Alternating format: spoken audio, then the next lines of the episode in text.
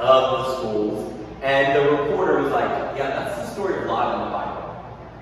And I think sometimes we think of the Bible as this nice, safe document, and it's like, this is the Holy Bible. It's safe and clean and pure. And it is. But it's also very messy if you read the stories in it. And not every story is nice and black and white. And when it comes to sex, the Bible isn't always PG or PG 13 or R.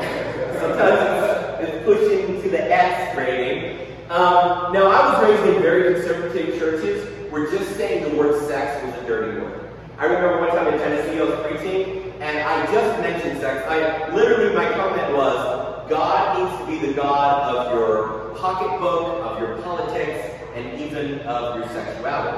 That's all I said, and I went on with the rest of my message. Afterwards, I had a mom corner me in the back of the church, and she was furious with me because I used the word sex in church where her 12 year old daughter was there. And she said, My daughter has never heard that word before. I can't believe that you would use that in the sermon.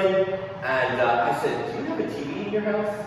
Do you have the internet? And she was like, Yes. I'm like, She probably heard that word before. And if she hasn't, wouldn't you rather your daughter hear that word first in church rather than on television or online? Not talking about sex doesn't mean it goes away. I think the church needs to be more upfront and honest instead of trying to avoid some of these conversations. Um, looking back, what I wish I had asked that mom was, do you let your daughter read the Bible? Because there's a lot of sex in it. There's a lot of stuff that is very difficult to read. I think in an attempt to present biblical sexuality to our culture, the church has reduced it down to a few talking points that dramatically miss the nuance of Scripture.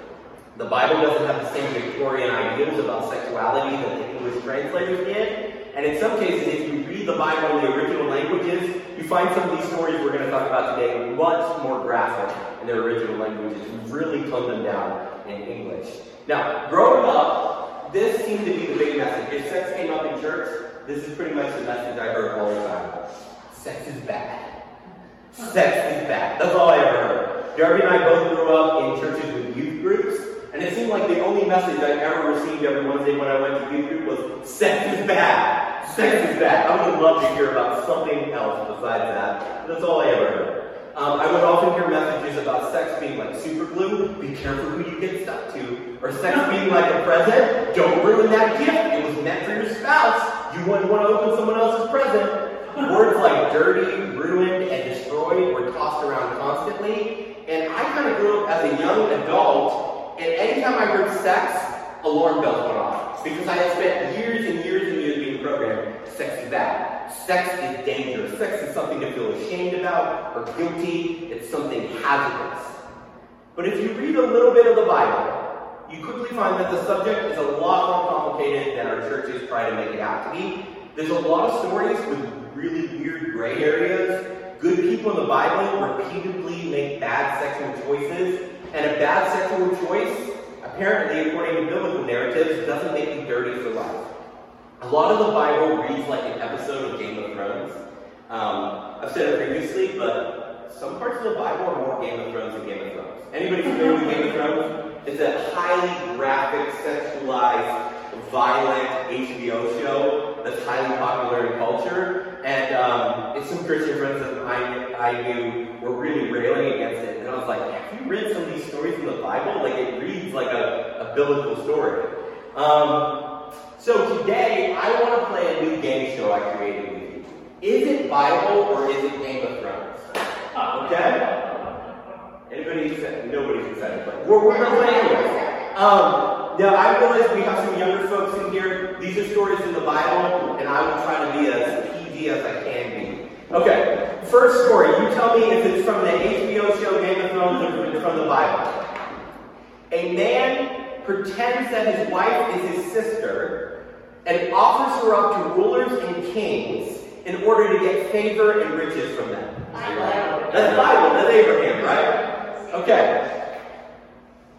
A guy takes a woman from an enemy country openly into his um, into his home and begins to sleep with her. And the leaders of the country say this is such an act of treason that they go in and kill them both together while they're in the act. Bible, yeah, that's Numbers 25, 6 through 8. Um, we talked about the story of Lot, so you already know that one. How about this one? A daughter-in-law dresses like a prostitute to get her father-in-law to sleep with her to be sure that she has a family heir. That's Bible. Yeah, that's in Genesis 38, 15 through 16. Um, how about this? I will not go into the detail, but a man goes to graphically disturbing lengths to be sure he doesn't impregnate his brother's widow when it's his job to carry on the family line. That's the Bible, Genesis 38, 8 to 10. I'll let you read about why it's so graphic. Um, how about this one? A woman sneaks into where a man is sleeping and uncovers his robe and lays down next to him. That's Bible, yeah, that's Ruth and Boaz. How about this one? A hero of his nation, blessed by God, spends most of his time in brothels and most of his time with prostitutes. Samson. That's Samson. That's the Bible. You're getting a you're getting a picture here. I didn't put any Game of Thrones in here. It's all Bible. Okay? I could go on and on. There's princes who rape their sisters, princes who build build a bed on top of a palace and sleep with all their dad's wives. There's a king who goes up on the rooftop and watches women bathe at night. Um, in the New Testament, Paul writes to the church at Corinth and he says, You're celebrating a man sleeping with his stepmom. And he's like, You should be condemning that, not celebrating. That's the Bible. I would love for it to just be like all simple, black and white. And man, it's got some disturbing stories in it. And then, of course, there's Song of Solomon. the Song of Solomon is a rollicking love song, a love poem that church hasn't been sure what to do with since the Middle Ages. Now, some have argued that it's a love song between Solomon and his wife. Maybe, but Solomon had 700 wives and 300 concubines. If you had 700 wives and 300 concubines, and you gave one an anniversary card and you didn't sign her name on it, uh, you know she's going to assume it wasn't meant for her. Were you giving the same card to your other wives too? He never names the name of the wife here, so it's it doesn't seem as sweet as you think it is when you're like, oh, he wrote it to his wife. Which one? Um, others have argued that it's Christ speaking to the church. That's, I think that's a good argument. However, the highly sexual language of the book just makes me all the more comfortable if this is Jesus talking to me. Um, now, just listen to the words of God here in Song of Solomon, chapter 4. We're going to read verse 5, 11, and 16. We'll see if I can get through this without blushing too much. But this is the Word of God, this is the Bible. Verse 5 Your two breasts are like two fawns, twins of a gazelle that graze among the lilies. Verse 11 Your lips drip nectar, my bride. Honey and milk are under your tongue. Verse 16 Let your beloved come to his garden and eat of its choicest fruits. Um, man, do you think sitcoms have innuendo? Have you read the Bible? Like, it's got innuendo in it. I could go on and on in chapter 4, but I like being your pastor, and I don't want any of you to go to me. So I'm not going to read any more of that portion of the Bible up front. Um, when I was in Bible college, I think we have a picture of me in Bible college. What a nerd. I was really into Smallville in college, and so I wore a Superman shirt all the time. This was my profile pic. Facebook had just come out. That's how old I am. And this was my Facebook pic. It was only for colleges at the time. And uh, this was my profile pic, and I just couldn't figure out why girls wouldn't go out with me. Like, I, you know, what was I still noticed the soul patch, yep, and the Superman shirt I wore all the time. And I'm wearing one of those little surfer leather necklaces. I don't know why. I thought it was cool. It was Yeah, maybe. When I was in Bible college, I took a course called Old Testament Survey. We had to read all the books in the Old Testament, and then we had to talk about their major themes and major content. It's It's a great class. I also took New Testament survey and many other classes. But in Old Testament survey, we had to read all the books of the Old Testament before we came to them in our class. And we would have to keep a reading log of like, here's when I read this, here's questions and thoughts I had. And we had to turn it into the professor to uh, get a certain percentage of our grade. Now, when it came to read, time to read Song of Solomon, he stood up in class and he said, hey, you can skip this one. He's like, it won't affect your grade at all. But he's like, I don't want you to lust. And so it's okay to skip this one. And I remember thinking, first of all, the people who never read books of the Bible in this class are suddenly going to read that one. So that's kind of genius. But also, you know church has a weird relationship with sex when reading the holy book that defines your religion is in danger of making you sin. And I think somewhere we've got some weird ideas where we're so scared of sexuality to some degree that we're scared to even read parts of the Bible. So you might say, Alice, why do we care about this? Why is this even part of this four-week series? I know some of you are like, is this the fourth weekend? Can we talk about something else? I'm sick of talking about this. I know that's how I feel if no one else feels that way. Here's why I think this is important. Often when church is clashing with culture over sexuality, we're using the Bible to do it, but I'm not sure we're always using the Bible correctly. We often read our own sexual agenda into the text instead of figuring out what the original authors were trying to say. And we can do this with a Victorian sense of shame when we read the text or we can read it with a progressive view that reads sexual over undertones into every cultural exchange we come across. Our culture has taught us to read sexual tension into every scenario. We watch television, we read a story, and we're like, mmm, this is sexual sparks right there. Like, that's how we've been set up. We see that everywhere. To assume that sex is always everyone's motivation, that's how our culture thinks.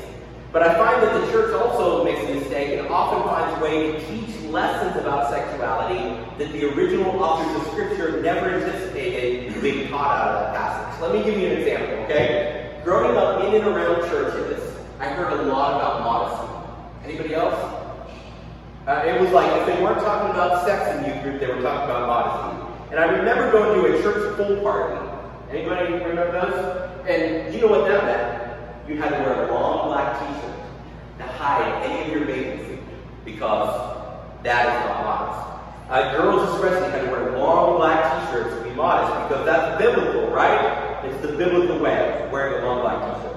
A woman, according to what I heard growing up, has a responsibility not to make a man lust after her body. It's on the burden's on her. But actually, that's a sexual viewpoint that's being read into the text. Most people in the first century dressed exactly the same way. And so it's not like Paul was like, hey, don't wear those clothes. Make sure you wear a long black t-shirt. He didn't have, even have a category for that. Uh, the New Testament authors, when they talk about modesty, weren't talking about clothes. Here's Paul in the passage we're about to read, but Peter says almost the exact same thing in 1 Peter 3, verses 3 and 4. This is Paul writing to 1 Timothy, or to Timothy in 1 Timothy 2, 8 through 10. This is what he says. Therefore, I want the men everywhere to pray, lifting up holy hands without anger or disputing. I also want the women to dress modestly, with decency and propriety, adorning, adorning themselves not with elaborate hairstyles or gold or pearls or expensive clothes, but with good deeds appropriate for women who profess to worship God. So it's pretty obvious what it says here, right? Men stop arguing and bickering and start praying. And women stop wearing two-piece swimsuits and focus on doing good deeds, right? That's the message I heard all the time in church. In fact, they like to talk about verse 9 and 10 about what the women's supposed to do. I almost never heard them talk about stop bickering and arguing and that the men should be praying. They didn't even deal with it. They're like, yeah, men aren't going to pray. We'll deal with this one instead. But even a cursory reading of this passage makes it clear that Paul is not saying, oh, make sure you're wearing a long black t-shirt to cover everything. He's making it clear that his concern is about financial modesty. That's what it meant in an ancient sense. Modesty was about your finances, not showing off, not flaunting your wealth. He's saying what people should notice about you is not how rich you are, but how good you are, how much good deeds you do. I've heard many pastors and youth leaders turn to this verse to remind women not to make their male friends lust, but that's not a woman's job to control men's minds. That's not what the Bible teaches. You have to read that into the text. If you come to the Bible with a Victorian view of sexuality, you can make some presuppositions from this text and try to make it say that. But modesty here is not talking about your type of clothes, but about whether or not your clothes look wealthy or not. I remember in churches growing up, I heard this constantly. I heard it even as I sat in, as I became a young minister, and I sat in with senior ministers doing marriage counseling with couples. I heard them say this over and over and over again. They said, um, men are visual and women are emotional. I heard this language used in the pulpit and in marriage counseling, and I heard it so often I assumed it was true. It was a biblical idea. But not only is it not found anywhere in Scripture, modern neuroscience tells us it simply isn't true. Both men and women are wired to be both visual and emotive creatures. Coming to the text, though, with a Victorian mindset of sexuality means that it makes make some presuppositions about men, you'll make some presuppositions about women, and you'll take Scripture that was never intended to say one thing and make it say something that'll lead to a lot of burdens and baggage and pain.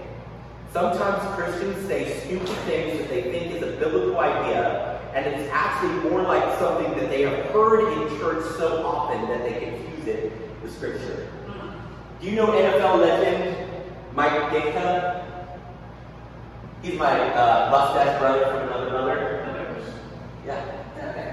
Yeah. Anyways, honestly, when I first saw this quote, and it says uh, Mike Ditka, I thought it was Steve Ditko, the comic book artist. That tells you everything I need you need to know about how much I know about sports.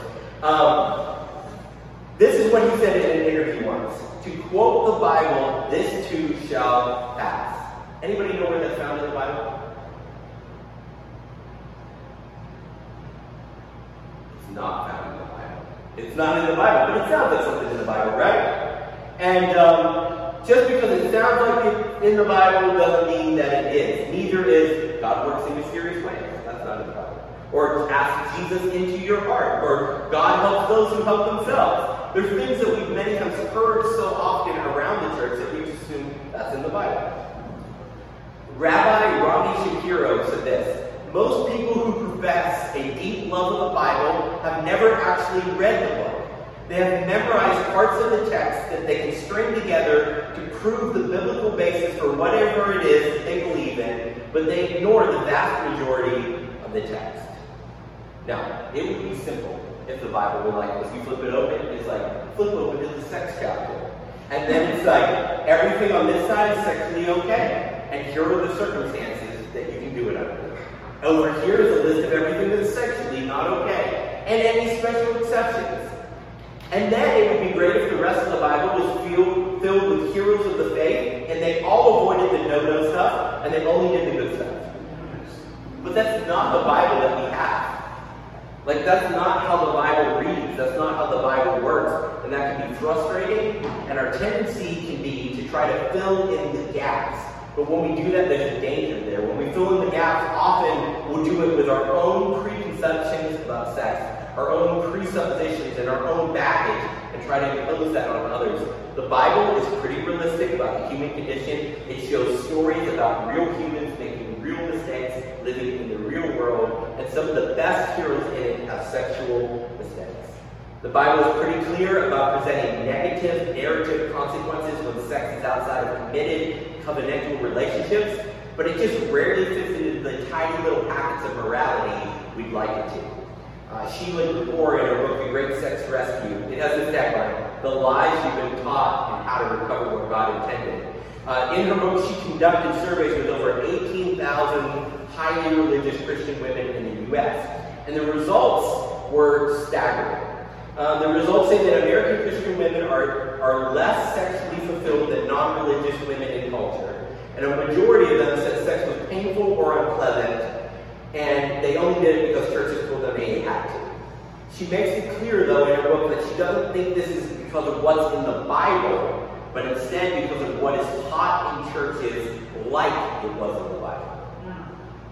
Because the majority of religious ministers in the U.S. are male, the sexual narratives from churches and from pulpits has been predominantly taught and mistaught from the male point of view. Here's a quote from her book. Intimate sex requires that you feel as if your spouse values you, not just what you can give them, but really value you, values you for who you are. Now I'm afraid growing up in church and sitting in on marriage counseling and on uh, small groups and Sunday school classes and trainings, I'm afraid that's rarely the message that I have heard to women from churches. And sadly, that's not the message tens of thousands of Christian women will hear across the country in our churches this weekend. It's easy to say the church has it right and culture has it wrong. And a lot of times, culture has it wrong. But sometimes church has it wrong too. Church is only right when they align with God, not necessarily their traditions or their memory of conservative culture. Copernicus. Anybody familiar with Copernicus? He was one of the guys who popularized the theory that the earth was not the center of the universe. Only problem? The church taught that the earth was the center of the universe. And he was a very good Christian. And he's like, I'm looking through my telescope, and the earth isn't at the center. But he's like, but everything I've been told to believe says the earth is the center. And so he had this crisis of faith. So he wrote this book about his findings, and he's like, I'm not going to publish it because I can't deny my faith. And he eventually said, you know what, this is truth, I have to put it out there. And he felt all this guilt. And anyways, he ends up publishing his book at the church because it misinterpreted some verses, had extrapolated a position that the earth was the center of everything. And when he published his book, they um, kicked him out of the church, they banned his book, they burned his book. And then years later, the church was like, oh yeah, we were wrong. The church had a position that wasn't biblical, but was misinformed by biblical ideas. If we're not careful, sometimes we'll go at culture with misinformed ideas, formed by biblical ideas, but misinformed and misshaped by our own presuppositions and baggage. Now, there may be times, especially when the church is acting like Pharisees, more like Pharisees than disciples, that culture may actually come closer to the ideals and principles of Jesus than we do. I was taught and was trained to always think that church is right and culture is wrong. But what I found is as I got older is it's not always so black and white. Sometimes there's some gray areas. Sometimes there's places where culture has an opportunity to point the church back to what we should be. If we approach this book, the book of the Bible, in, in an attempt to excuse our sexual preferences or in an, in, in an attempt to condemn someone else's sexuality, we're coming at the book all wrong. This book is designed so that we can be with Jesus and become like Jesus and do what Jesus did. But if we're not careful, it can become a weapon that hurts and harms instead of heals. Let's pray. Lord Jesus, thank you for your word. I don't always understand why some of this is in here. I feel like you could have glazed over some of these parts and just given us a summary. I, I would like the Bible to be this nice, clean, squeaky clean document that just avoids the messiness of humanity.